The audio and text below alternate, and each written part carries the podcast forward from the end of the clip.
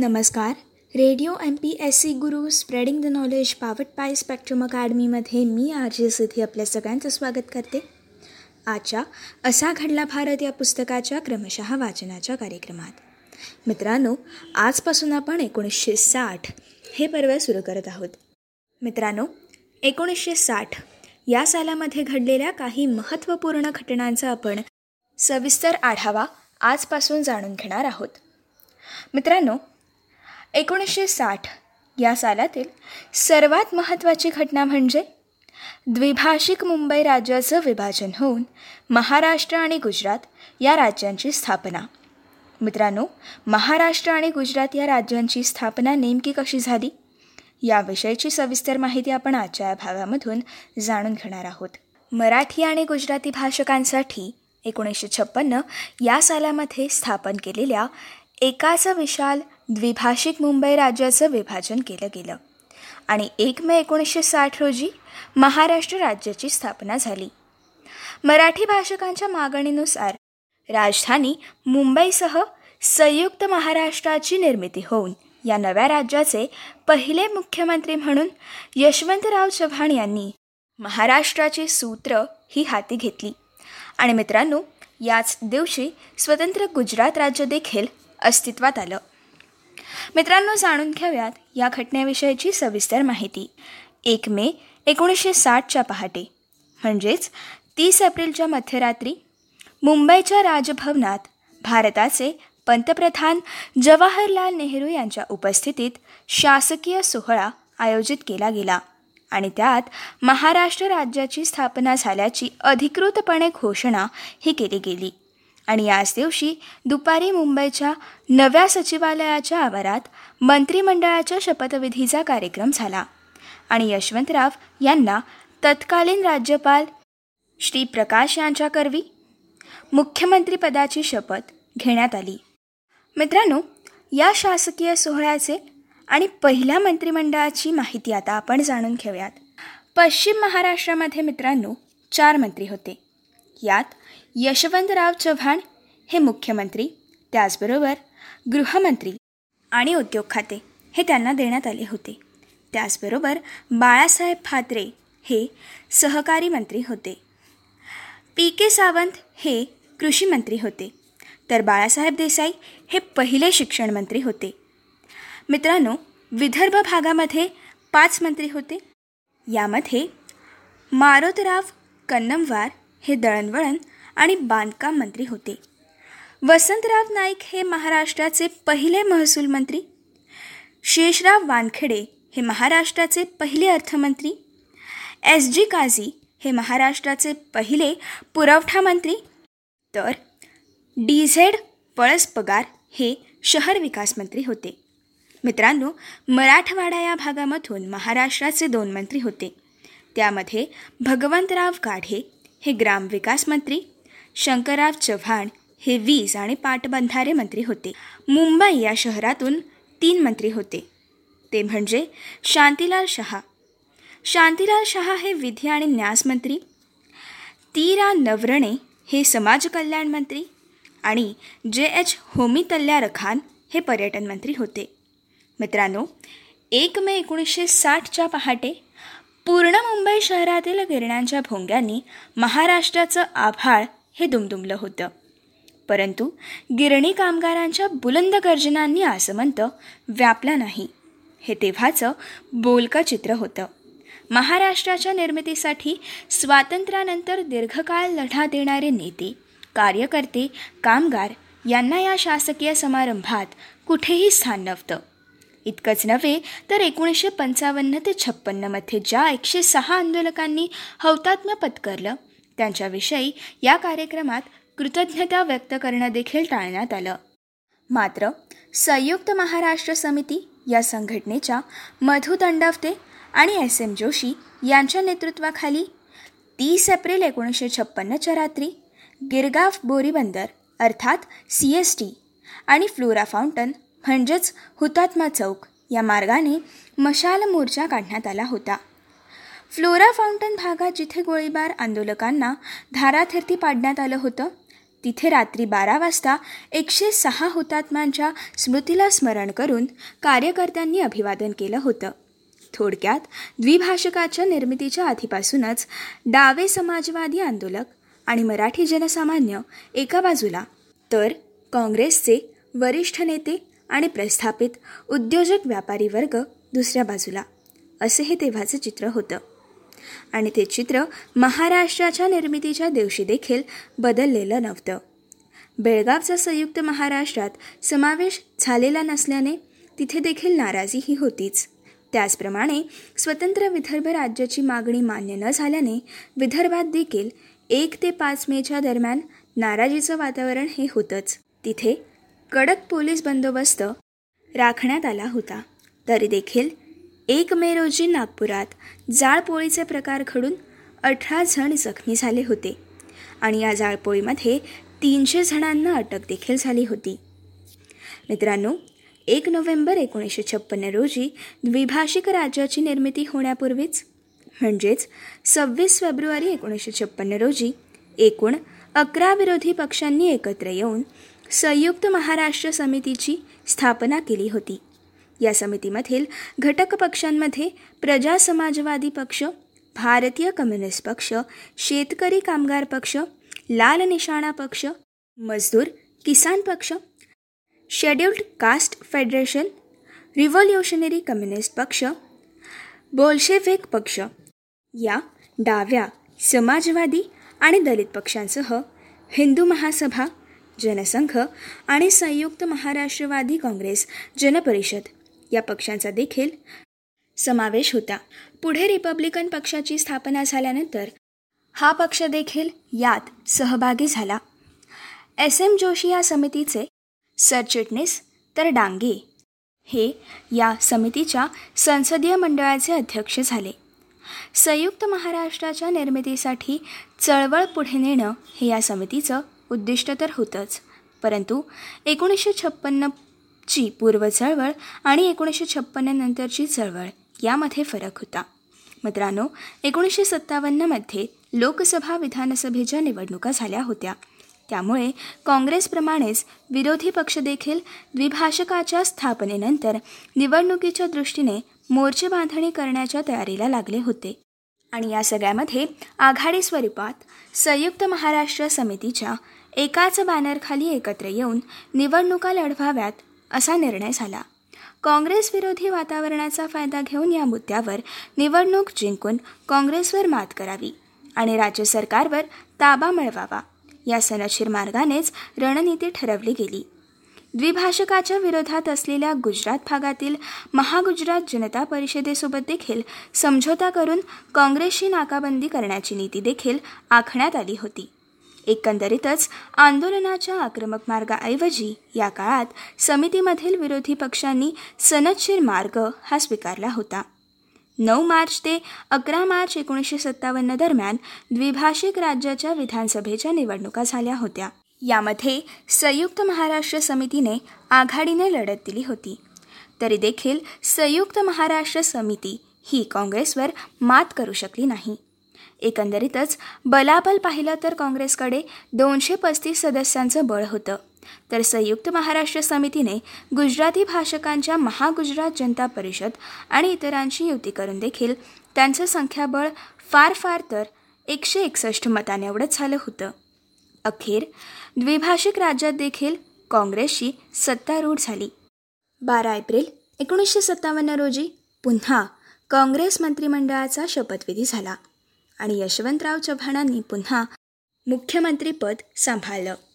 एकोणीसशे शेहेचाळीस ते एकोणीसशे छप्पन्नच्या काळात महाराष्ट्र निर्मितीचा निर्णय हा प्रलंबित राहिल्याने विविध आयोगांच्या प्रतिकूल शिफारसींमुळे काँग्रेस श्रेष्ठींच्या कृपत्या आणि चालींनी बेजार झालेले पोलिसी बळाचा आणि दडपशाहीचा सामना करून देखील द्विभाषिक राज्याचा निर्णय पदरी पडलेले मराठी जनसामान्य निवडणुकीमधील काँग्रेसला लाभलेल्या या यशामुळे अधिकच हतोत्साही झाल्याचं नवल नव्हतं.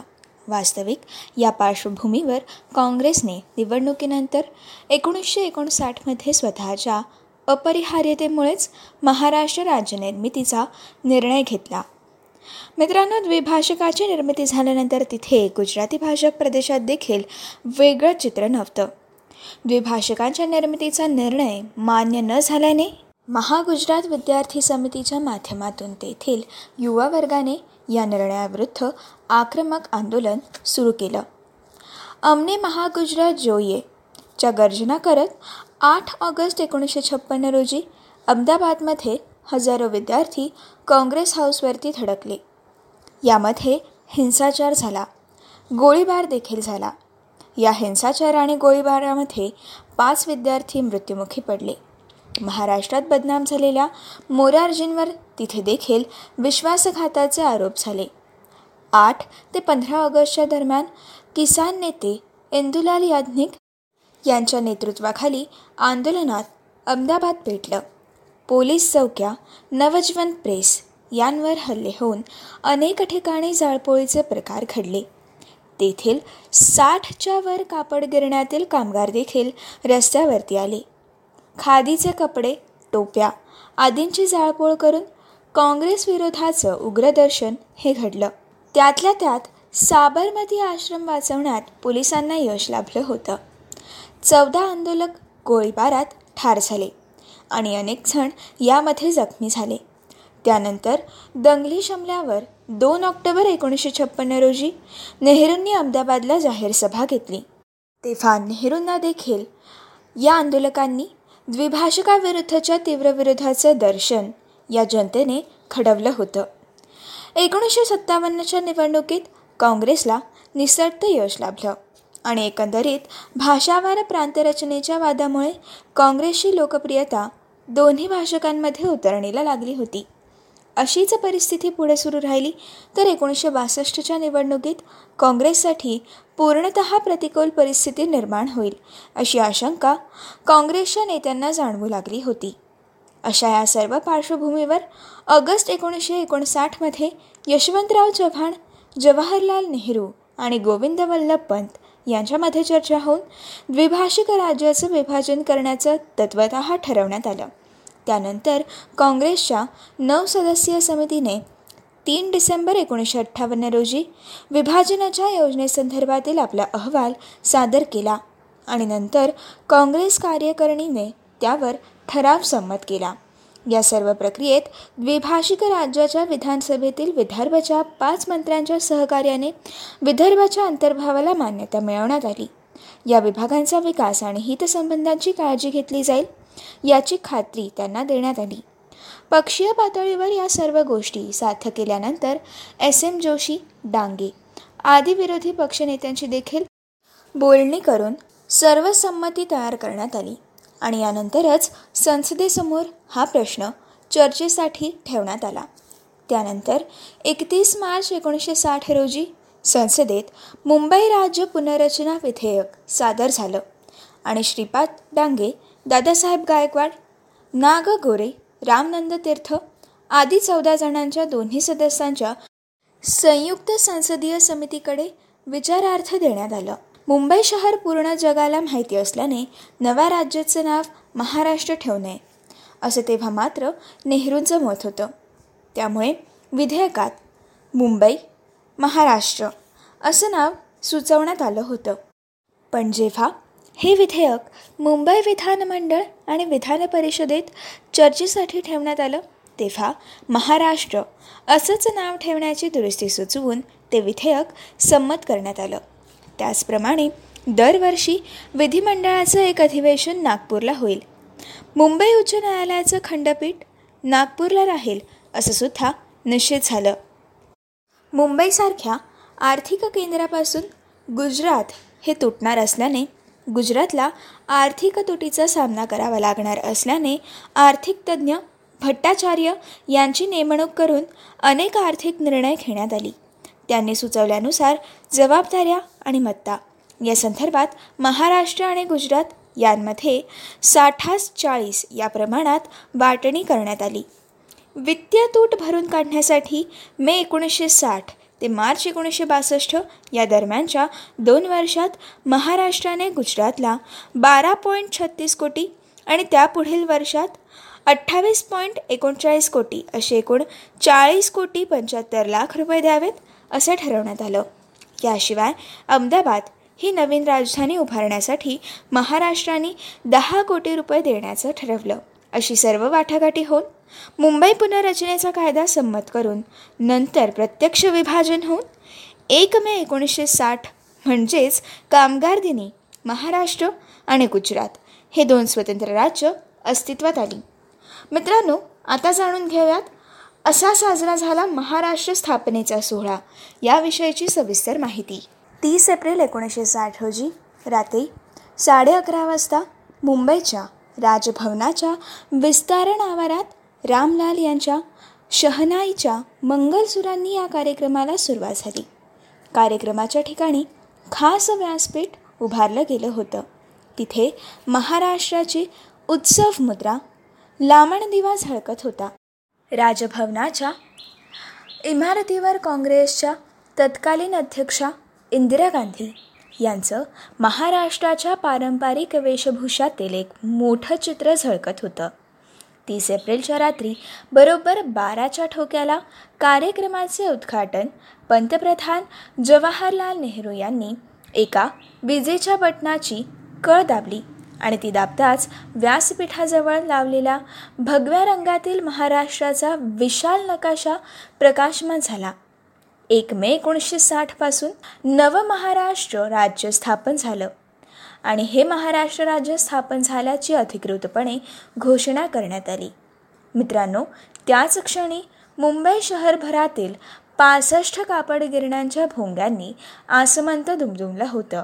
शहरातील शेकडो मंदिरं चर्च यांसारख्या आधी प्रार्थनास्थळांमध्ये घंटानाद झाला होता. मुंबईतील रेल्वे गाड्यांच्या शिट्ट्यांचा एक आवाज सुरू झाला. समुद्रकिनाऱ्यावरील जहाजांचे भोंगे साथ देऊ लागले. उद्योगनगरी मुंबईतील विविध घटकांच्या अस्तित्वाचं आणि सहभागाचं सूचन अशा ध्वनी योजनेतून केलं होतं. या प्रसंगी संगीतकार वसंत देसाई यांच्या वादवृंदाच्या साथीने स्वरसम्राज्ञी लता मंगेशकर यांनी घनश्याम सुंदरा ही भूपाळी गायली. आणि यानंतर पसायदान देखील म्हटलं. केंद्रीय मंत्री कृष्ण मेनन राज्यपाल श्रीप्रकाश आणि हरिभाऊ पाटसकर आणि काकासाहेब उर्फ नवे गाडगेळ आदी सन्मान्य जन या ठिकाणी उपस्थित होते. राज्यपालांचं भाषण झाल्यानंतर नेहरू यांनी आपलं उद्घाटनपर भाषण केलं. या भाषणामध्ये ते म्हटले आज मी आशीर्वाद देण्यासाठी नाही तर कार्य करण्यासाठी आलो आहे. जनतेने संयुक्त महाराष्ट्राची मागणी केली होती. ती मागणी आज पूर्ण झाली आहे. पुढे बोलताना त्यांनी महाराष्ट्राची उन्नती म्हणजे देशाची उन्नती अशी मनोभूमिका ठेवण्याचं देखील आवाहन केलं. त्याचप्रमाणे महाराष्ट्रातील समावेशामुळे विदर्भाच्या काही भागात असंतोष पसरेल हे लक्षात घेऊन ते म्हणाले. आज आपण आनंदात असताना विदर्भ मात्र दुःखात आहे. आणि त्यांचं दुःख पाहून मला यातना होत आहेत. आपण सर्व मिळून त्यांचं दुःख आणि त्यांच्या मनातील संशय दूर करूयात.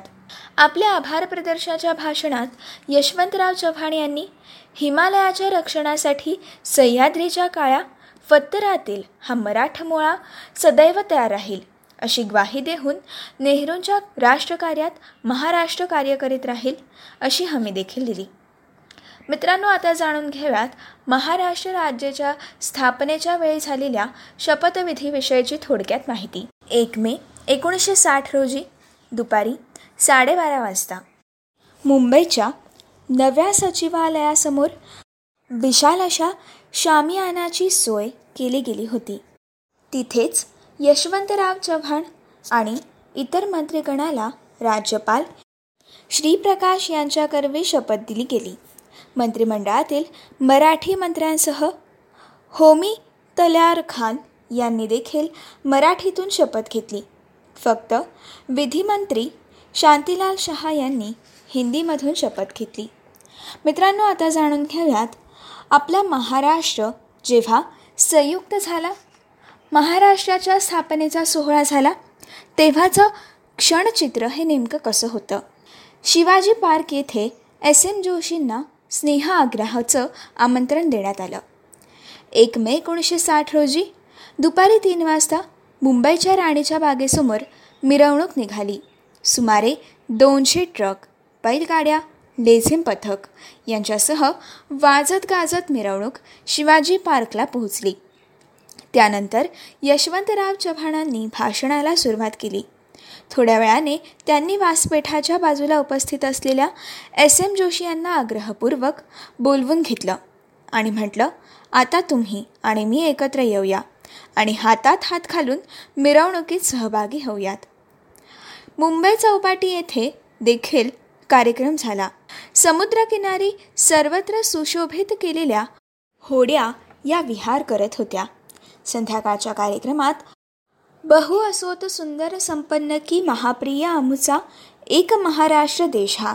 या श्रीपाद कृष्ण कोल्हटकर यांनी लिहिलेल्या गीताला वसंत देसाई यांनी साज दिला आणि लता मंगेशकर यांनी ते सादर करून कार्यक्रमाला सुरुवात केली. मित्रांनो या प्रसंगी यशवंतराव चव्हाण म्हणाले गेली शंभर ते सव्वाशे वर्ष गुजरात आणि महाराष्ट्र एकत्र होते. ते आता दोन होत आहेत. मध्यंतरी काही कारणांमुळे झालेले झगडे तंटे हे विसरावेत आणि शेजाऱ्यांप्रमाणे बंधुभावानी वाघावं. जाहीर सभा क्रॉस मैदानावर घेतलेल्या जाहीर सभेमध्ये यशवंतराव चव्हाण म्हणाले नवमहाराष्ट्राचं माझं स्वप्न केवळ मुंबईसारखी मोठी मोठी शहरं निर्माण करण्याचं नाही. ज्यात शेती आणि उद्योगधंदे यांचा समतोल विकास झाला आहे. असा महाराष्ट्र निर्माण करण्याचं माझं स्वप्न आहे.